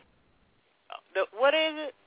Do you you mean his Our initiative for Black Boys? Our Yeah. Brothers Keeper Initiative. Yeah. Will he Okay, talk about that? Will, will, will Obama address it? No, because he has been beaten back with this uh, race baiting uh, sound machine coming from the right. He doesn't want to get into that uh, debate of when when he spoke out on behalf of Trayvon Martin. Listen, look at what look at how they didn't just push back. They pushed back with a tsunami, 40, 50 talk show, right wing talk shows. Well, he should have learned from from trying to defend um, Professor Dr. Right. Uh, Skip Gates. Exactly. Yeah, Yeah. with the beer with the beer summit. Yeah. You know, yeah. so this is like I said, this isn't something that just happened chance. This is this is systematic. This this is Exactly. the long game. Just like they took down affirmative action. Just like they took down and made the race card a bad uh, a bad term. This is about the the- this this is the plan. This is the long game. Yeah. If they can- Hey, Alpha, I've got some oh. other callers, but you made some. You know, you always bring it. And for those of you who are listening, join Alpha at TruthWorks Network on Friday nights at 10 p.m. because he serves hot grits with his politics. Janice, thank you. And Dr. Curry, you both have a good evening. Yes, sir. Thank you, Alpha. Alpha is also the new vice president of being in charge at TruthWorks Network. He is now my partner at TruthWorks Network. Thank you, Alpha, for your call. We're going to go to 336, and then we're going to wrap it up with Dr. Curry because he was so kind to leave his family and join us tonight. 336, you're on the air. I respect you. Yes, how you doing today? Fine, thank you. Thank you for, for joining us. Uh, I, I want to say this right here. Um, I know that we use the term black to describe the color of a person, and we use the term white to describe the color of another person. Out of ignorance, we do that. What I feel deeply in my heart, though, is that even though we want to call it, it's a target on black people or black boys or black males. Truthfully, I just can't get it out my spirit that I, as I was telling a, a brother of mine today, I said, you know, America is hiding one of the biggest secrets in the world. And uh, you might disagree with me, that's fine. But one of the biggest secrets that America is hiding is that the children of Israel is in America. I believe with all my heart that this thing goes deep. This thing, this, this even even the hatred of of what they so-called blacks in America is deeper than that. Um, America is holding on to one of the biggest secrets in the world, and like I said, one of that uh, that secret is the fact that um, we are truly known as the children of Israel. Um, I'm not trying to uh, call uh, uh, to make a disturbance or anything like that, but I believe that that with our respect is that we're being targeted because of our deep-rooted bloodline that goes all the way back um, to our forefather Abraham. Um, I mean, it's deep. I mean, in our bloodline, uh, coming out from out the midst of our people, always comes a Messiah to um, free the people from oppression. You had um, Dr. King, Sojourner Truth. Uh, you had Harriet Tubman. Uh, you had, uh, I mean, the list goes on and on and on. Um, so many, so many of us have raised, uh, have been raised uh, by, um, I, I must say, by the divine, uh, with all integrity and authority to speak against the oppressors and their oppression.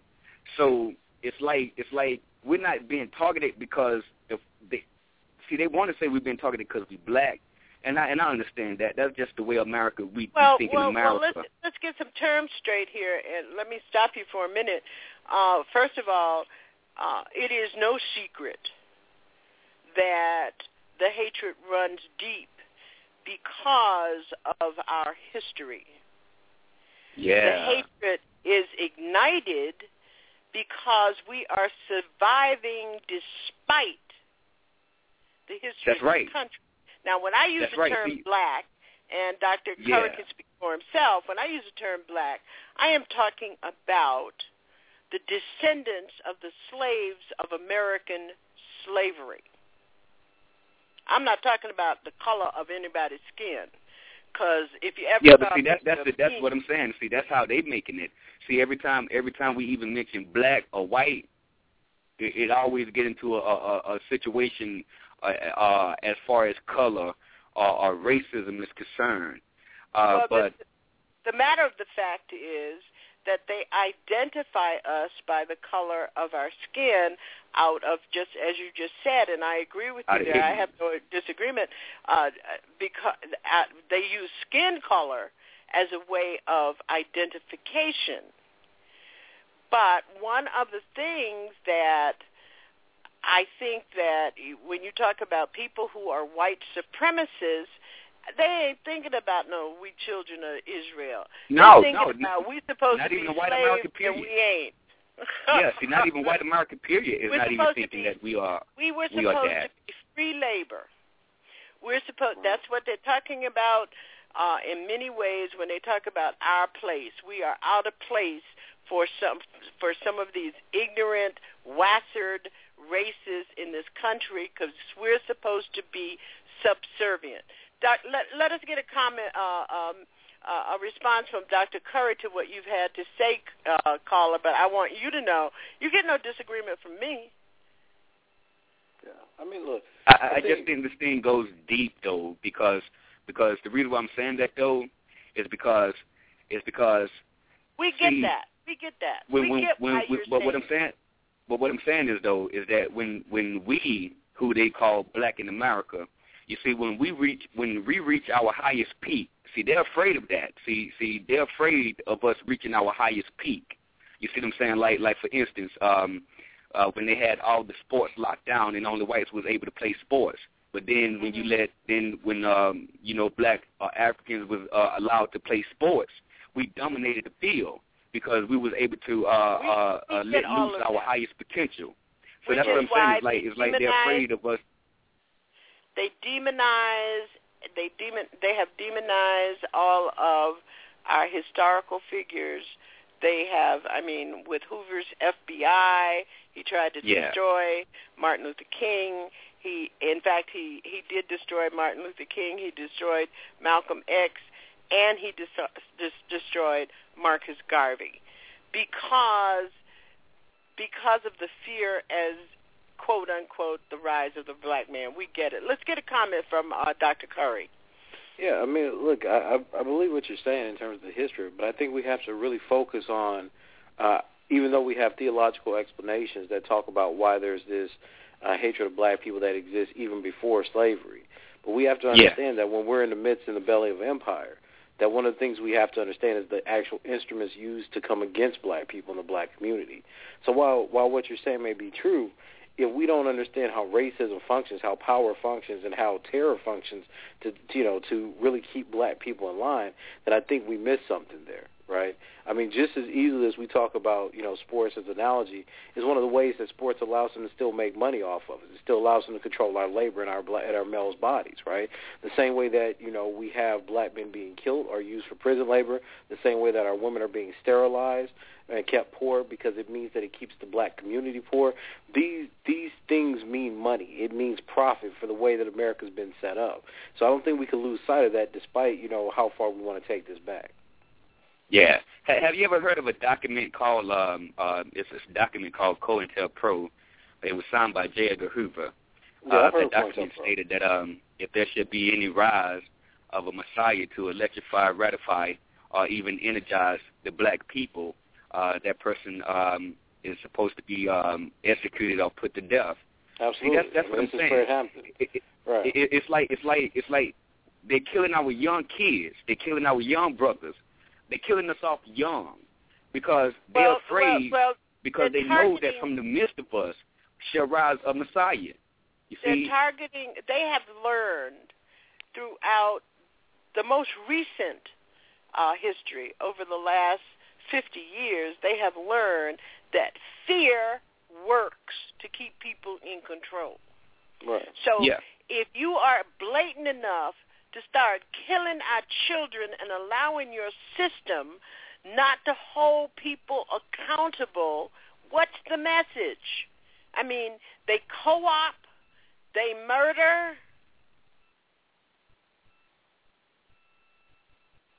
and then what do we do? No, we sit, Wake sit up. back Fall and have to conversation. the We- we- fear. it's time we for us to wake up. To the fear. Right. Absolutely. Three three six. Thank you so much for your call. Do you do you join us often? Y'all got to get some people up in here because if you get some people up in here, I'm back on five days a week because this stuff is boiling in my brain. Hey, no, that's right. I, I would definitely be joining your show. Well, I'm glad to have you. You can join us, uh, follow us on, on Facebook or whatever you do on Facebook. But we post all of our shows in depth, providing background information on every topic that we do. And so, thank you so very much for your call. We get you. We we we are there. Uh, we, Yeah, we it- it- definitely get you. What, Okay, what, thank what they're so doing much. to us, what they're doing to us, is to prevent the rise of a black messiah. You see, and, and that's the thing. See, we have been brainwashed in religion to believe that there was only one messiah. But the truth is that a messiah means one who comes to free his people from the oppressor. That's well, what we a need true more messiah than one is. Messiah around here right now because this is a real state of emergency. Three three six. I got to run because Dr. Curry's got to run, and I want to say goodbye to him. So thank I love you you guys, and thank much. you so much. Okay, and we'll see you next Saturday. We're here at 10 p.m. speaking truth to power and ourselves transforming truth to power, one broadcast at a time. This is our common ground. Dr. Tommy J. Curry, Yes, ma'am. I don't know how much uh, and where we begin to lift up our spirits as we watch these things unfold. Yes, it's it's difficult. It's difficult. You know, I mean, I think um, you know, every time these types of things happen, I think about what Derek used to tell me. You know, that it's just it's a struggle, right? I mean, these this is this is what we mean by persistent struggle, constant struggle. Um, but you know, I mean, I have a hard time not becoming angry um, because I, I see what happens out in the real world. Uh, I see how these black men and boys are talked about in the academy. Uh, yeah, I see yeah. how people deliberately sin it, you know, silence, um, Mhm. you know, the ability of people to even talk, you know, to talk about these deaths. You know, uh, and, it, and it's frustrating. It's angering and it's frustrating because as much as these black bourgeois uh, make money uh, talking about the death of black people, specifically black boys, uh, I'm always curious to how many of them really care. You know, you just you, we don't have any sustained engagement. I mean, it's like two journals on black masculinity. I was It's- like, it's why? really. I just had a conversation with India Declare the I Declare show just yesterday Mhm. about all this talk about. I mean, um, I'm I'm MIT trained. I'm you know, uh, but all this discourse about the intersection of this and of that and the other. Oh yeah. The people who need to understand that we are in a state of emergency are the people who are sitting at home right now trying to figure out how do I go buy groceries tomorrow? How do I pay for lunches next week? How do I Mhm. keep the telephone on and keep these kids in, on the internet? Yeah, look, I mean, you know, and this is one of my frustrations with intersectionality, right? As a theory. You want to talk about intersection, talk about the intersections of people who can't eat. Talk about the intersections of black boys dying and how their mothers uh, have to deal with that. Talk about their sisters. Talk about what happens when black men become incarcerated and black women can't take care of households because of economic uh, hardships and poverty. Talk about that. Like, if you want to talk about intersectionality, talk about real people. Don't come up here and say I talk about race, race, class, and gender and don't have, know a damn thing about black people because that's exactly what happens right now. Is that you can talk, Uh-uh. you can you know, say that, Like you know? we don't have any programs that's dealing with black boys on one hand and black girls on the other hand that are caught in between hmm the the the, the violence against their mother by their father. It's Right. as basic as that. Yeah, and we don't have any programs that are helping these black men. I mean, if you're raised in this kind of environment, right? And this is this is my frustration. I have no problem. I encourage us to study those types of issues of domestic abuse. We should study all violence in our communities. But when you don't have a conversation about how young black men growing up fearful, as you were saying, growing up on the streets, being abused, sexually abused either in prison or juvie, and then you try to put put some kind of European theory to explain domestic abuse, you're missing the boat because you don't understand how these black men have been socialized to social interaction. You don't understand how they've been socialized into violence. This is this is a goddamn embarrassment that we're talking 50, 60 years after the birth of black family studies with people like Joyce Ladner and La Frances Rodgers-Rose that we're still having conversations about how we need to study and tend to our own people. It's a damn embarrassment. Yeah, it is. Well, uh, we've got to stay on it. We've got to understand that we are in a state of emergency. Absolutely. When a black Absolutely. boy, when a jury can walk away and say they did not understand that it was, see, in, in, in my opinion, the minute he went into his glove compartment and got his gun, it was premeditated. Absolutely. Absolutely. Because there was no threat on his life, especially if he was in the car and then got out and kneeled down to shoot those boys, shoot at that car after they were driving away. That's away. right. There's, And- there's no justification for it. and and That's and not what a nobody people talked about the physi- the physicality comparable, what they call in when you do case review and complaint review, the physicality comparable. This man was at least one and a half sizes bigger than any boy was in that car. Right. This is this is what blackness does. This is That's what, right. This is what especially black maleness does. That's right. Dr. Tommy J. Curry, thank you very much and enjoy your family. I wish you were here. There's a blizzard running straight across Boston right now. Yeah, no, it was 70 degrees in Texas today, so I'm, I'm gonna leave that. don't I'm gonna leave that one to you. I love you, my brother, and thank you so very much. I appreciate it. Thank you. Thank you. Okay, that was Dr. Tommy J. Curry, and if you don't follow him on his blogs and Facebook, you are missing a lesson. I followed Dr. Curry uh, as he taught his class at Texas A&M, one of his classes on on race in Texas A&M in this last semester, and I went in, I read all the materials, I did all the stuff, and did all the work, and uh, it was wonderful to see the kinds of he was posting papers. The students were posting their papers and assignments right on Facebook. It was just wonderful. It's Tommy J. Curry. Thank you for being with us tonight. We're going to take a little break, and when we come back, we're going to talk about how we undo all of this stuff. What is your end game? Almost immediately, most former rebel states enact harsh laws known as black codes.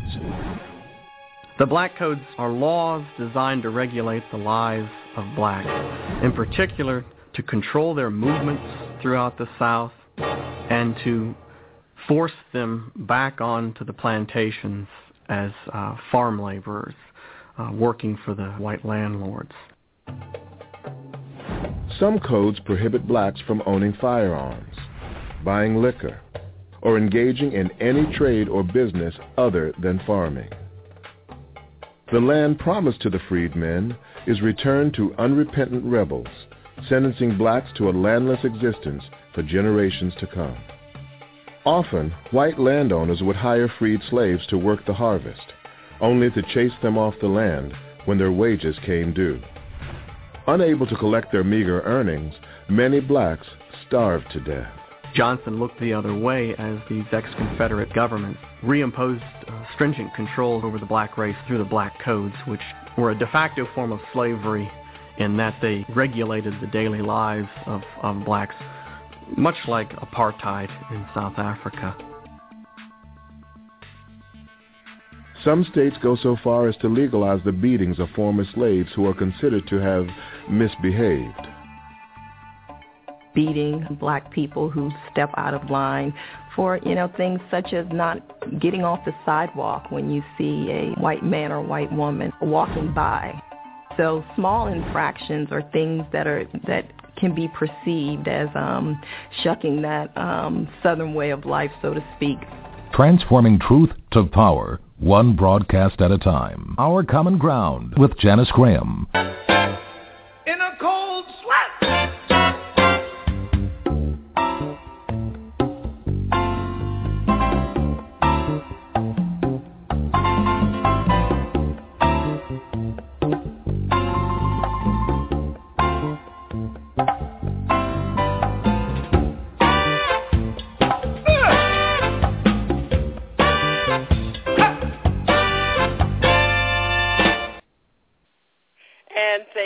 Much for being with us tonight. We hope that we have helped you to cope, just just cope a little bit with uh, what this, what is all of this stuff that we have to uh, we have to put up with, um, and and to get some insight we are not a people of non-survival.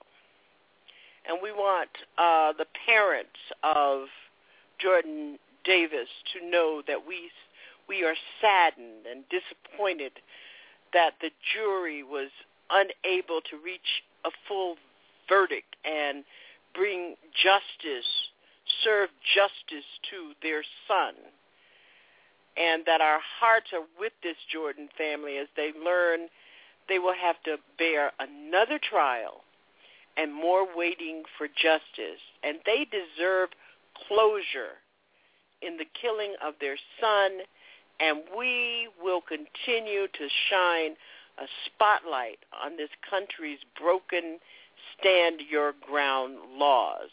You will recall that last week we announced that Marissa Alexander will be going on trial on the 28th. Um, and she shouldn't be. She committed no crime. We are reminded that the parents of Trayvon Martin and Oscar Grant mother will never have peace in their lives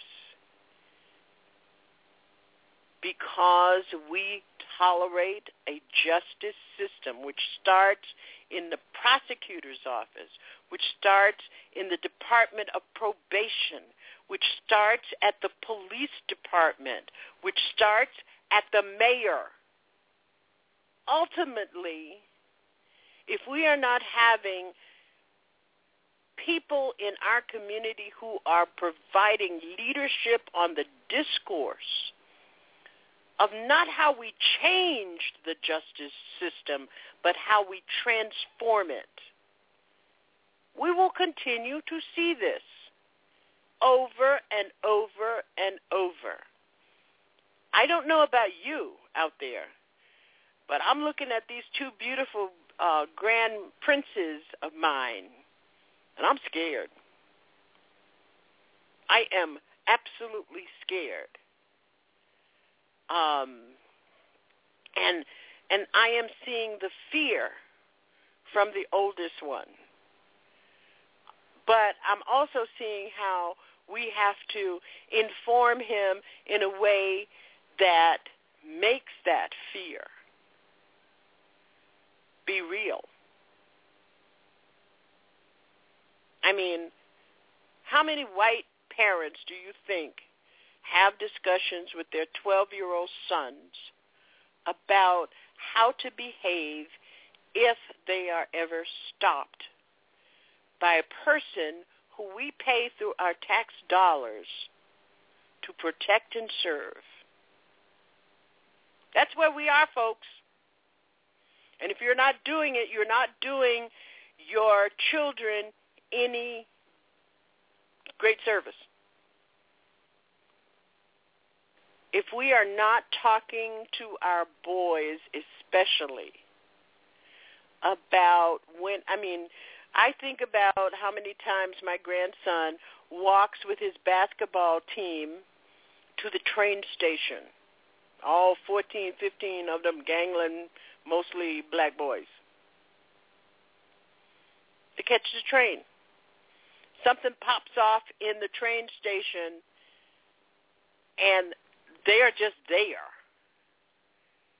That should not be because I was just there. Because Oscar Grant was just there. And Jordan Davis was just there. I don't think it's too much to ask that we look at how that goes.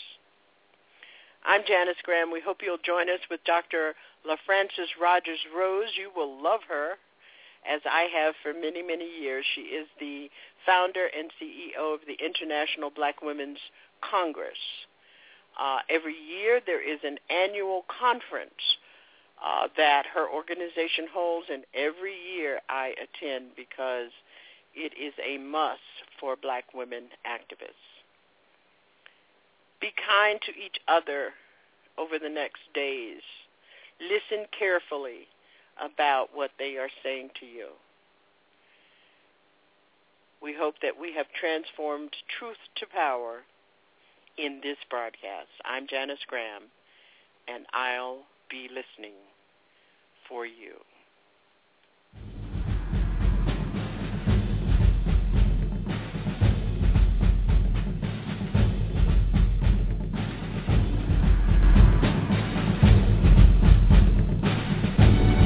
Rise up, black man.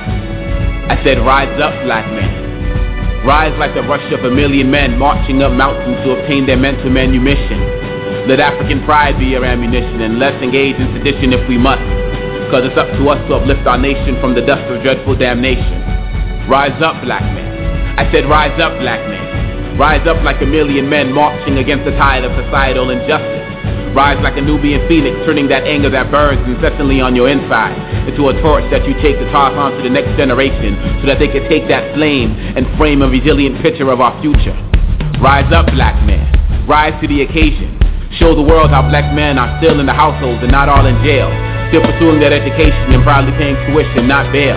And you, you bold black men on lockdown must show the world that you got your head up with your eyes on the prize because that prison cell you're in just could be a blessing in disguise. see, even in the prison where we live like slaves, black men, you have the power to break those chains or handcuffs and collectively call everyone's bluff because we got too many fakers out there fronting like they're down off the car.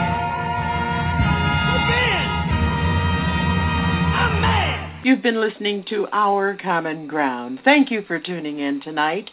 I'm Janice Graham, and join us on TruthWorks Network Wednesdays and Fridays with Soul of Fire and The Alpha Show. You can find Our Common Ground on Facebook, on Tumblr, on Pinterest, and Twitter at Janice OCG. If it's Saturday at 10 p.m., I'll be listening for you. You rush into battle. We're soldiers. We get hurt in a fight. We suck it up and we hold it down.